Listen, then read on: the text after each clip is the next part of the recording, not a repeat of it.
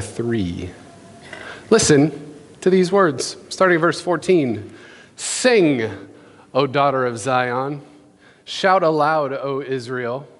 Be glad and rejoice with all your heart, O daughter of Jerusalem. The Lord has taken away your punishment.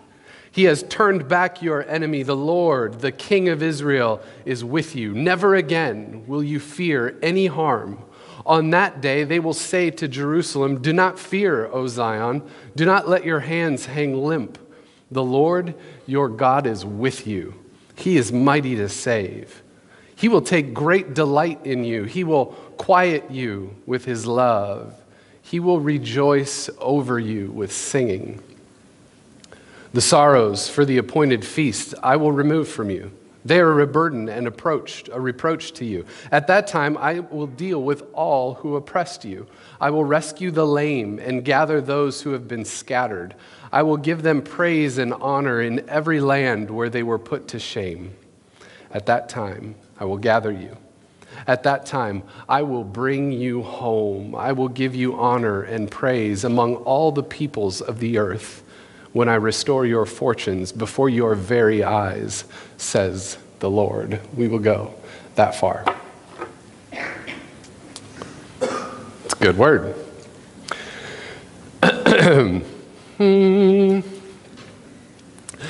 Deck the halls with boughs of holly, fa la la la la la la la la. Tis the season to be jolly, fa la la la la la la la la. Nice. I was hoping you would join in because you didn't want to hear me do that all alone. Sing, O daughter of Zion. Shout aloud, O Israel. Be glad and rejoice with all your heart. Rejoice, joy.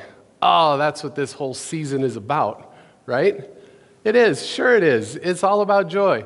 Joy is everywhere, it's all around us. We see it at the mall, we see it at shopping centers, we see joy on commercials on TV. Yay, it's Christmas morning. I walk out my I look out my front window and there's a brand new shiny car with a big honking bow on it. I'm so much filled with joy. There's joy even in advertisements. There's there's joy in those Hallmark Christmas specials that y'all like to watch if you're into that sort of thing. Joy. This is the season of joy. It's everywhere, all around us. Joy just waiting to be seen.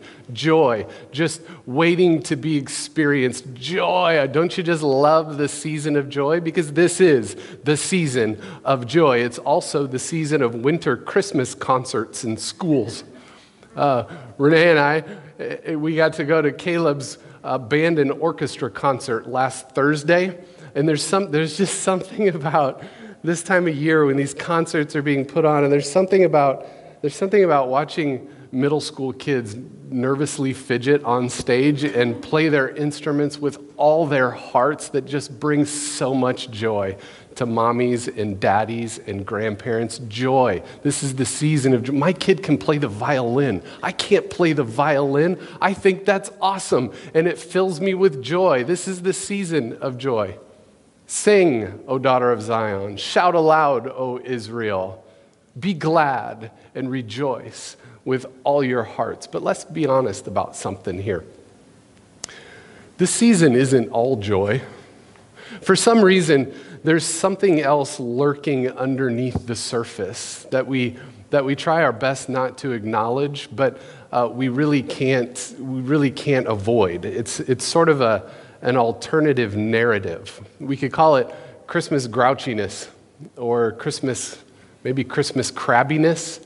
Uh, there, we even have a literary tradition around it, right? We've, we've, got, um, we've got Ebenezer Scrooge, right? He's an old man who likes to say bah humbug. We've got, we've got Dr. Seuss's The Grinch. Like there's a whole literary tradition around this. By the way, have you any of you seen the new iteration of The Grinch on the big screen? Anybody? It's good. You should go. We saw it. It's really good. Right? The Grinch. It's such, in fact, it's such a good story, and it connects with something around Christmas time. This idea of Christmas grouchiness that people keep remaking that story. But think about the Grinch. Right? He hated Christmas. Right? No one knows why. Maybe his shoes were too tight.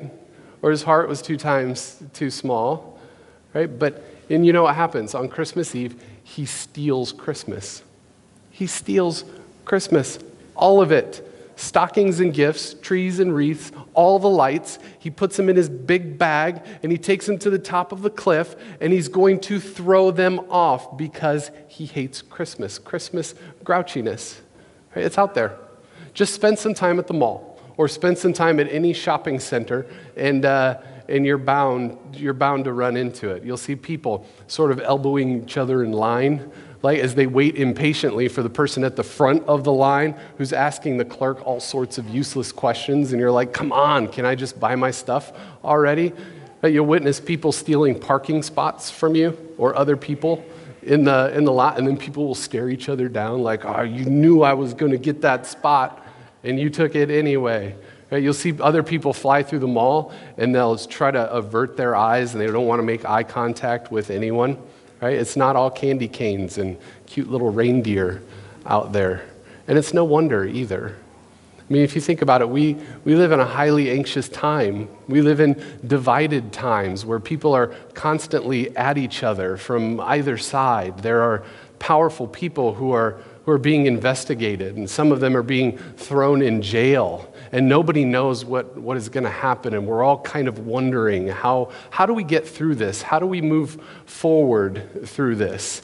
Right? We're told that we have to be afraid of the other, the people who are different from us, the people who are just across the border are threatening us, and we have to, we have to fear. Sing, O daughter of Zion, shout aloud, O Israel, be glad and rejoice with all your heart. Rejoice, sing, don't worry. Yeah, easier said than done, right? We worry about all sorts of things. We've got bills to pay, we've got kids to raise. Christmas can be a really stressful, stressful time. We worry about all sorts of things. We worry about whether or not we got equal gifts for our own children. We worry about whether or not those gifts that we've, that we've purchased for other people will be the right gift and that they will receive it and they will feel like, oh, they love me. And, and, and they, we worry about how in the world we're going to pay for all these things when the credit card bill comes in January. We worry about all sorts of things. We sometimes it gets too much and we experience what we might call Christmas depression we worry about the family gatherings that we're going to have because there are some people in our own families that we're like, I don't know if I want to spend that much time with them. Not me personally. I don't have anybody in my family like that. I don't want my mom to worry. But some of us have that worry right? Some of us, some of us worry because we know we're going to be grieving another celebration without someone that we love so dearly. Sing, O daughter of Zion, shout aloud, O Israel, be glad and rejoice with all your heart. Those are the words that are with us. You know, Zephaniah, it's a really interesting little book. And if you read the whole thing, uh, you would understand why. In fact, I, I, I, challenge you to do that. Just read the whole thing. It's only three chapters long. If you're bored with what I'm saying, you can read it right now. If you'd like to, you can read it later when you get home. You'll figure out why this is such an interesting book. It's got to be one of the most unpleasant, boring, gloomiest, most depressing books in all of the Bible. For most of the book, Zephaniah goes on this rant about how horrible things are, about how worthless things are. Like, people are terrible. He has absolutely nothing good to say. In fact, for the first two and a half chapters of this book, he talks about how bad things are, and he says that basically they're so bad that there's and so unjust, things are so unequal, things are so terrible that the only thing left for God to do is to just wipe the slate clean and start all over. Let's forget this whole gig. I'm going to wipe the whole thing clean and I'm going to start over. Listen to what God says in chapter 1. I will sweep away everything from the face of the earth, declares the Lord. what got underneath your skin, God? I will sweep away both people and animals. What did the animals do? I will sweep away the birds of the air and the fish of the sea. The wicked will have only heaps of rubble, when I cut off people from the face of the earth, declares the Lord. And then, after two and a half chapters of nothing but doom and gloom and judgment, suddenly, without warning, out of the blue, there's this. Sing, O daughter of Zion. Shout aloud, O Israel. Be glad and rejoice with all your heart. The Lord your God is with you. He is mighty to save. He will take great delight in you. He will quiet you with his love. He will rejoice over you with singing. So, for two and a half chapters, it's doom and gloom and doom and gloom. I'm going to start over. I'm going to kill everything. I'm going to, I'm going to start from scratch. And then there's sing, O daughter of Zion. Shout aloud, O Israel. Rejoice and be glad with all your heart. Apparently, there's something more going on in the world that is more important than evil and despair and injustice. Apparently, there is something more real and more profound than all the doom and gloom we see and experience. Apparently, there's a kind of light shining through and chasing away all the darkness. So Zephaniah says, Be glad. Rejoice with all your heart. So good. A few hundred years later, there's this guy named Paul. He's sitting in a dark, damp, cold, nasty cell, prison cell, somewhere in, in the Roman Empire. We're not really sure where, but what we do know is that he was waiting to be transported to Rome, where he would face trial and most likely execution.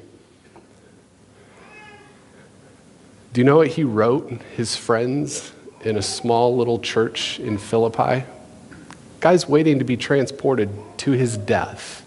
Do you know what he wrote his friends in Philippi who were probably also facing persecution and torture and possibly death? This is what he wrote Rejoice in the Lord always. I will say it again, rejoice. Now, why in the world would a guy who's sitting in a dark cell waiting to be executed, why would he write a thing like that? Rejoice in the Lord always. I will say it again, rejoice, because there's something more. There's something more. There's something more going on in the world, and the only appropriate response to it is joy. It's joy, not guilt, not shame, not sadness, not fear, not grieving, not regret, joy. Joy is the only response to it. There's something more going on in the world that is so good and so full of grace and so beautiful that nothing in our lives can overcome it. There's, there's something more that is so bright that nothing can put it out. And we know what that something was, and we know what that something is. We know how God shows us that He is mighty to save, don't we? Yeah, we do. On a dark night, a couple of thousand years ago, there were some shepherds out in their fields watching their flocks by night when all of a sudden they were scared out of their minds when there appeared before them angels who lit up the night sky and filled the whole place with singing. And then they heard one of the angels say, Do not be afraid. Do not be afraid. I bring you good news, great joy that will be for all the people, not some of the people, it will be for all the people. A little while later, there were these wise men who were making their way from the east. And when they saw a bright star shining in the sky, Matthew tells us that they were overwhelmed with what do you think? They were overwhelmed with joy. And then there was this little baby boy. He was born in Bethlehem. Do you know what they named him? They named him Jesus. And he grew up just like we grow up. He experienced life just like we experience life. He loved people, healed people, saved people, forgave people. And as he did, guess what? The people, they were filled with joy. He came to serve, not to be served. He gathered around himself this group of followers, and then he taught them this different way of living. A way of living where if you want to be first, you have to be last. He taught this group of followers how to love and heal and forgive, and as they did, they were filled with joy. He taught them that the greatest joy that you can experience in this life comes from bringing joy to other people's lives. And then, and then the world killed him for it. And it seemed like doom and gloom and grouchiness had won.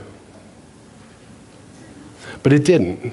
It didn't win because three days later, Jesus unlocked the tomb and walked out alive resurrected. And again, the people were filled with joy. And before he left them, he breathed his spirit into them. And he essentially said this You've experienced joy.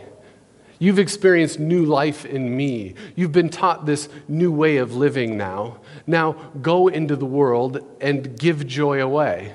Love, heal, forgive, share my joy with the world. Work with me in doing things like rescuing the lame and gathering the scattered. They did. And because they did, and because people after them did, and because the people after them did, all along the line, now here we are gathered together 2,000 years later, filled with joy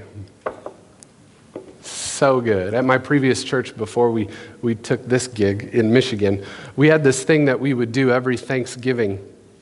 Um, every Thanksgiving, we would uh, buy a bunch of frozen turkeys. We would gather them at church, and then we would fill a whole bunch of grocery bags with all the, with all the Thanksgiving Day fixins, right? So full meals. Uh, then we would partner with another little church in Northwest Grand Rapids called Acts Gospel Ministry. And we would pass these dinners out to people who, for whatever reason, were unable to, unable to purchase these things on their own. I think one year we gave away we gave away 90 Thanksgiving dinners, which was pretty good for a couple of little churches in western Michigan. Right? Well, the last year that we were there, there was this woman in our church who was quite apprehensive about going. She wasn't sure if she wanted to go. Her name was Beth. Well, she decided to go anyway. And after she got back, she wrote me an email.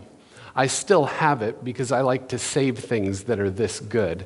I'd like you to hear what she said about her experience. Hi, Pastor Aaron.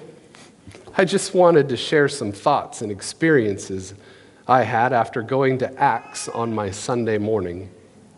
I have always given to the poor, but somewhat antiseptically. I always bought food, clothing, or wrote a check. I never had the opportunity to put a face on poverty. I've given from myself, but not of myself. Oh, how self aware was this woman? So good. I'll admit I was somewhat nervous about going. I wasn't sure how people were going to feel about us coming in from the suburbs and playing bountiful giver. I shouldn't have worried. All I saw was relief in their eyes and gratitude in their smiles. It was a wonderful feeling. As we were leaving there, there was a man who had received food walking ahead of us on his cell phone. He was telling the party on the other end, Man, I got everything for Thanksgiving. I even got the pan to cook it in. God is good all the time. He then became aware of us and turned around, and all I could do was smile and say, Amen, brother. So good. Apprehensive about going, nervous. She goes, she gives of herself brings joy to other people's lives. And she's like, oh, Amen, brother. And she is filled with joy. Why do we followers of Jesus get involved in things like that? Why do we followers of Jesus put ourselves out there like that? Why do we followers of Jesus collect gift cards in order to deliver them to a women's shelter? Why do we followers of Jesus suspend what we normally do on a Sunday morning and instead traipse on over to Walmart and fill up a bunch of grocery bags, 1,133 pounds worth, and then later on deliver them to Micah to replenish their food pantry? Why do we do things like that? Because we've been filled with joy, and joy is meant to be shared. It's always meant to be shared. Think about what happens when you experience something and it brings you so much joy. What do you have to do? You have to get on the phone, call somebody, and you have to say, Man, you'll never believe what just happened because joy is always meant to be shared. Why do we get involved in things like that? Because we believe that there is more going on in the world that is more important than all the evil and despair and injustice that we see because we believe that there is something that is more real and more profound going on than all the doom and gloom that we see in the world. Look, because of the birth of a baby boy in Bethlehem, there is good news of great joy for all the people whoever they are, wherever they are, and whatever it is that is happening to them. Because of the man the child became, the love and the compassion that he embodied, because, because his followers have found in him courage and hope in times of tragedy, there is good news of great joy for all the people. And because today, wherever you find yourself, God will come to you. And God is mighty to save. So, in the busyness of the days ahead, look for, wait for, pay attention to, celebrate the joy. Even in the midst of the darkness, celebrate the joy. And if you're having a hard time experiencing the joy, try bringing a good dose of joy to someone else's life. And you know what? That joy will come back to you. It always does. And when it does, you might just hear these words ringing in your head Sing, shout aloud, be glad and rejoice with all your heart. Let's pray. God, thanks for today. Thanks for this word. God, we know that, that this season can bring all kinds of different stresses, and that it's easy for us to get caught up in doom and gloom. We can experience a kind of Christmas depression. But we know, oh God, and we believe that there's more going on in the world than just that. We believe, oh God, that you are alive and well and that you are present in this world, making all things new. And that brings us joy. And you've given us joy. Help us, oh God, to continue to figure out new and innovative ways as individuals and as a collect, as a collection of people here to, to share your joy with the world, to partner with you in whatever it is you're up to. God, thank you. In Jesus' name. Amen. Let's stand and sing.